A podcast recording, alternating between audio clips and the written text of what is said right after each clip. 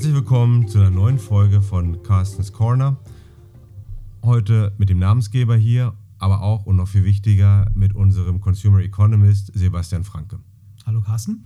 So, hallo Sebastian. Wir machen heute mal was ganz Neues. Wir machen mal eine Erklärfolge, eine Erklär, einen Erklärpodcast. Also nichts hier mit Tagesaktualität, nichts mit Finanzmärkten, ähm, sondern heute versuchen wir mal ein, ein, trockenes Thema aufzudröseln und hoffentlich auch in einer sehr lebhaften, interessanten äh, Art und Weise, sodass Sie, liebe Hörer, auch zu Ihrem Spaß kommen. Worum geht es heute? Es geht um Konsum.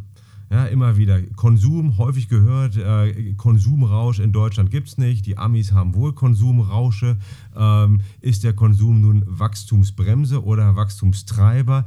Was hat es allgemein mit dem Konsum auf sich? Und äh, da gibt es natürlich wirklich keinen besseren Gesprächspartner als den Sebastian hier, der bei uns im Hause sich äh, mit allem, was rund um Verbraucher zu tun hat, beschäftigt. Darum ist er unser Consumer Economist. Ähm, Sebastian, schieß einfach mal los. Mal ganz einfach. Konsum, volkswirtschaftliche Gleichgewichte. Worum geht es hier eigentlich?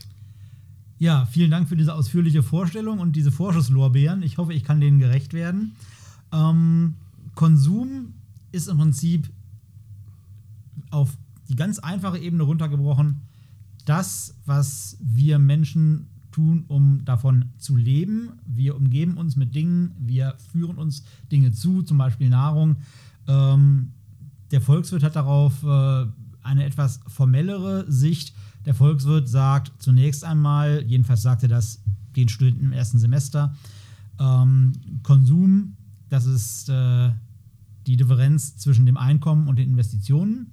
Das heißt, immer dann, wenn ein erwirtschaftetes Einkommen nicht in eine Investition in einem Unternehmen fließt, dann fließt es in den Konsum eines Haushalts, eines Haushaltsmitglieds sozusagen. Und äh, das ist die grundlegende Definition. Das klingt erstmal sehr trocken. Interessant wird es dann, wenn die Erweiterungen dazukommen. Wie immer in der Volkswirtschaft hat man verschiedene Grade der Abstraktion und die grundlegenden Modelle, die man verwendet, um die grundlegenden Zusammenhänge zu erklären, das sind immer die, die tatsächlich natürlich am wenigsten mit der Realität zu tun haben. Denn wie wir alle wissen, ist die Realität furchtbar komplex. Ähm, was als nächstes dazu kommt, das sind Ersparnisse. Das ist dann sozusagen der Konsum von morgen. Denn was ich spare, das verkonsumiere ich nicht. Das äh, lege ich mir beiseite, um in der Zukunft was davon zu haben. Ähm, was dann noch dazu kommt, das ist der Staat, denn auch der Staat kann ja konsumieren. Und was dann noch dazu kommt, wo es dann für Deutschland insbesondere interessant wird, das ist das Ausland. Denn wir Deutschen rühmen uns ja gerne als äh, Exportweltmeister, als äh, Exportchampion. Und äh, das liegt letzten Endes daran, dass vieles von dem, was wir herstellen, wir nicht selbst konsumieren. Das heißt, wir haben eine Differenz zwischen Importen und Exporten und äh, das führt zu den Leistungsbilanzüberschüssen, die Deutschland auch von nicht wenigen Menschen auch vorgehalten werden. Denn äh, da kommst du jetzt wieder ins Spiel, Carsten, insbesondere mit dem Blick auf die Eurozone, auf einen einheitlichen Währungsraum, in dem Ungleichgewichte nicht mehr durch Wechselkurse ausgeglichen werden können. Wie wirken sich denn deutsche Leistungsbilanzüberschüsse aus für den Zusammenhalt der Eurozone? Ja, das geht mir ganz noch, noch, noch zu schnell, Sebastian. Erstmal noch wieder zurück. Wir machen ja eine, Erklär, eine Erklärfolge nochmal ganz Konsum und Investition. Ähm, aber vielleicht doch nochmal, um das anschaulich zu machen. Wie, wie wird, woher kommt denn der Unterschied? Ja? Ich denke hier gerade wieder an meinen Sohn zu Hause, der doch äh, etliche Netflix-Serien konsumiert, ähm, mir aber dann ab und zu weiß macht, dass es auch eine Investition wäre, äh, weil er die vielleicht auf Englisch sich anschaut und dabei irgendwas lernt. Ähm, also gibt es jetzt eine volkswirtschaftliche Abgrenzung zwischen, was ist genau, welche, welche Unterteile, welche Güter, welche Netflix-Serien äh, fallen unter Konsum und welche sind Investitionen? Ich bin mir ziemlich sicher, dass die Netflix-Serien, die dein Sohn sich anschaut, äh, komplett unter den Punkt Konsum fallen. Ähm, Investitionen sehen wir in diesem ganz einfachen gesellschaftlichen Modell äh, da, wo die Haushalte ja gleichzeitig die Eigentümer der Unternehmen sind.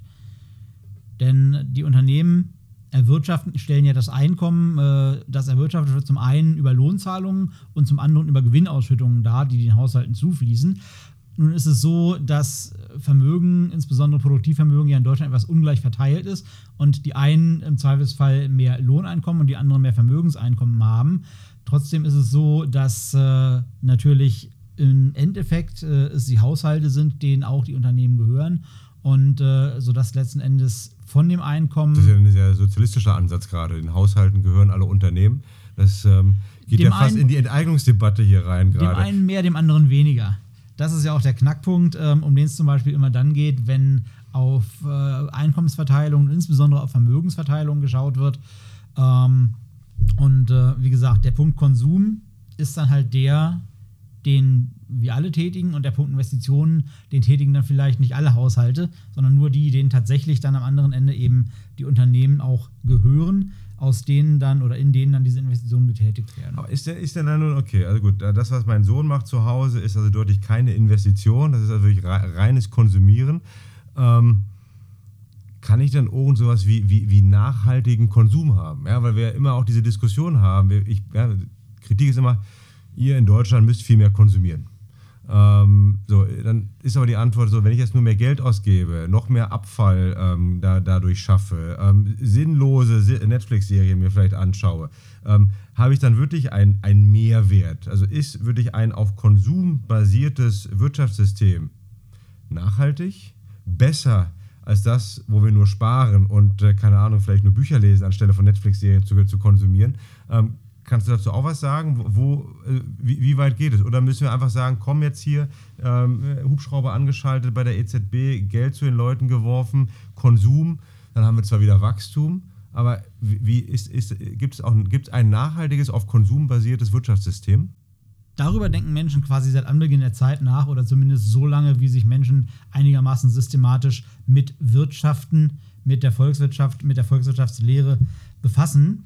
Ähm, tatsächlich ist es so, dass äh, was einmal verkonsumiert ist, auch verkonsumiert bleibt. Was du dir einmal angeschafft hast, kannst du zwar wieder veräußern, aber du hast zunächst einmal einen Konsum getätigt, der dann zum Beispiel auch ins Bruttoinlandsprodukt in dem jeweiligen Jahr eingeflossen ist. Ähm, natürlich können wir nicht nur konsumieren. Irgendjemand muss das, was konsumiert werden soll, ja auch herstellen. Ähm, wir können aber auch nicht nur herstellen und gar nichts mehr konsumieren.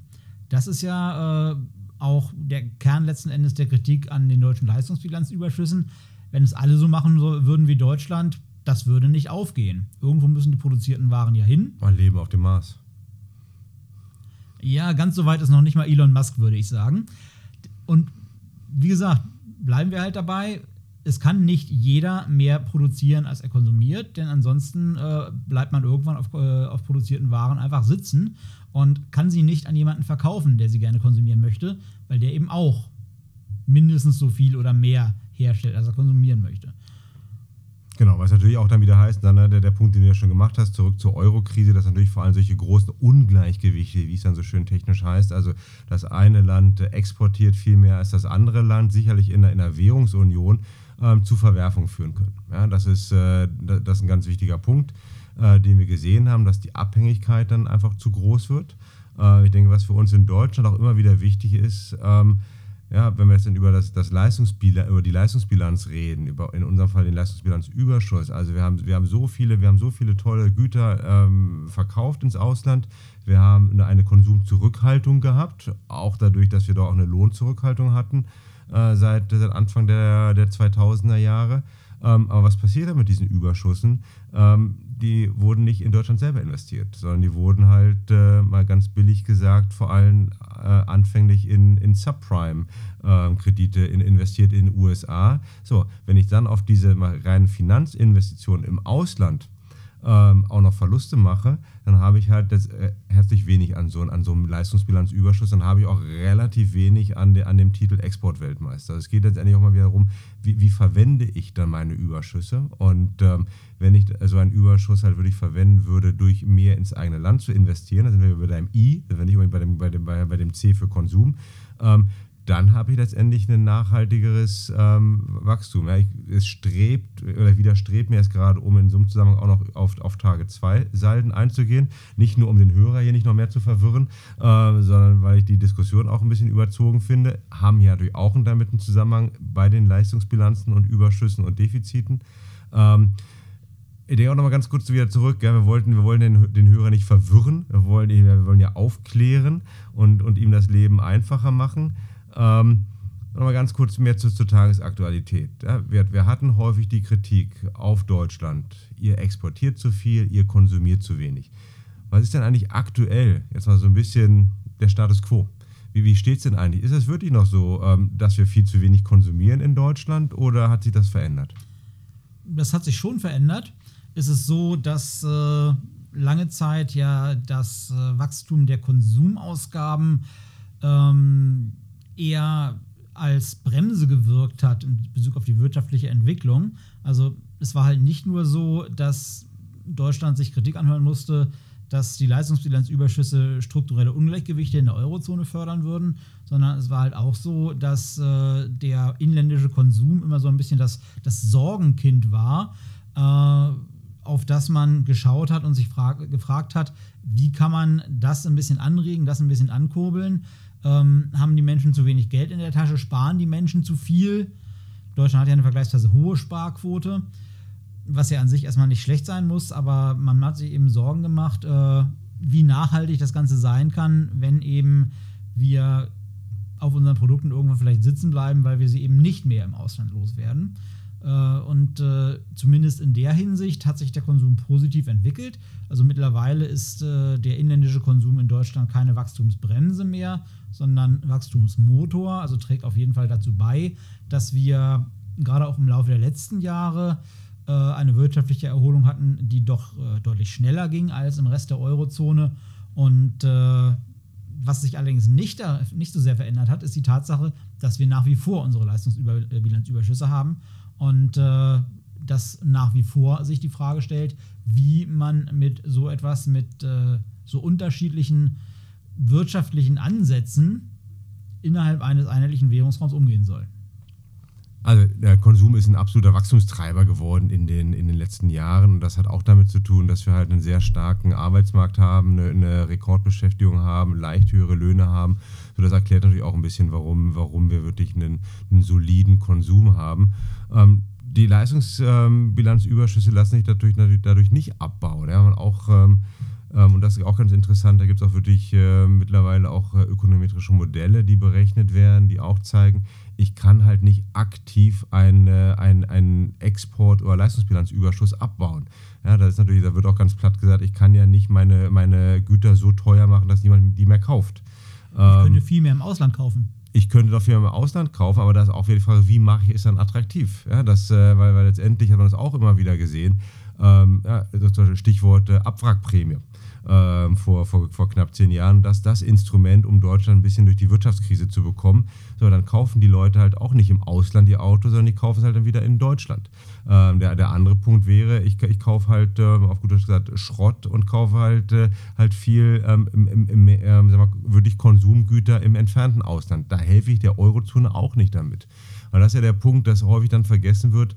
Ähm, ich denke, dass es einfacher wäre, um mehr zu investieren dass ich über die Investition im eigenen Land ähm, wirklich auch mehr inländische Nachfrage habe, ähm, aber über rein den Konsum ähm, ist dann wiederum auch die Frage, wenn letztendlich die anderen Länder gar nicht die Konsumgüter haben, die nachgefragt werden im, im Land, dann, äh, dann kann ich es wirklich nicht, nicht äh, künstlich eigentlich irgendwie versuchen, diesen Konsum ähm, von ausländischen Gütern hochzubekommen. Ja, es sei denn, ich fange an, zu, äh, zu subventionieren. Äh, ich, ich fange an, auch noch irgendwelche Steuererleichterungen zu machen, aber dann wird es extrem kompliziert. Denkst du denn, dass die positive Entwicklung im Konsum der letzten Jahre anhalten wird? Sehen wir, dass sich zum Beispiel äh, bei der Verbraucherzuversicht, bei der Lohnentwicklung so viel tut, dass äh, wir damit rechnen können, dass der Konsum auch weiterhin das Wachstum in Deutschland äh, nicht bremsen, sondern tragen wird, wie es in den letzten Jahren getan hat? Ja, wir, sehen, wir sehen weiterhin, dass natürlich der, der Konsument, der Verbraucher extrem optimistisch ist. Also auch trotz aller Unruhen, aller Unsicherheit ähm, ist, äh, ist wirklich der, das Konsumentenvertrauen kaum nach unten gegangen. So, wenn ich dann da dazu nehme, dass der Arbeitsmarkt, was bisher die Wachstumsstelle, ähm, die, die Handelsstelle, die wir hatten, auch ganz gut überstanden hat, ist davon auszugehen, dass der, dass der Konsum ähm, weiterhin solide bleibt. Was so ein bisschen dann immer eine Rolle spielt, sind letztendlich Ölpreise. Ja, so, das heißt, äh, über, über höhere Ölpreise kann das durchaus mal sein, dass ich wieder eine, eine kleine äh, Konsumdelle bekomme, weil das natürlich jeder am meisten und am direktesten in der Tasche spürt. Ähm, aber so von den von der Fundamentaldaten her ist davon auszugehen, dass der, dass der äh, Wert über den Arbeitsmarkt, der Konsum auch weiterhin ähm, eine, eine treibende Kraft beim Wachstum sein wird. Das heißt, wir haben hier Grund zu vorsichtigem Optimismus. Ich, Was, ich, was wird denn aus den Investitionen? Meinst du, die kommen? Meinst du, dass zum Beispiel auch in absehbarer Zeit äh, wir wieder mehr staatliche Investitionen sehen, wo ja auch dem Staat äh, viel Zurückhaltung vorgeworfen wurde, insbesondere wenn es zum Beispiel um Infrastrukturinvestitionen und im Bereich der Digitalisierung geht? Das Wichtigste sind sowieso eigentlich Privatinvestitionen, ne, die eigentlich letztendlich auch viel größer sind als die, als die Investitionen der öffentlichen Hand. Ähm, und da haben wir in den letzten zwei Jahren gesehen, dass es deutlich anzieht.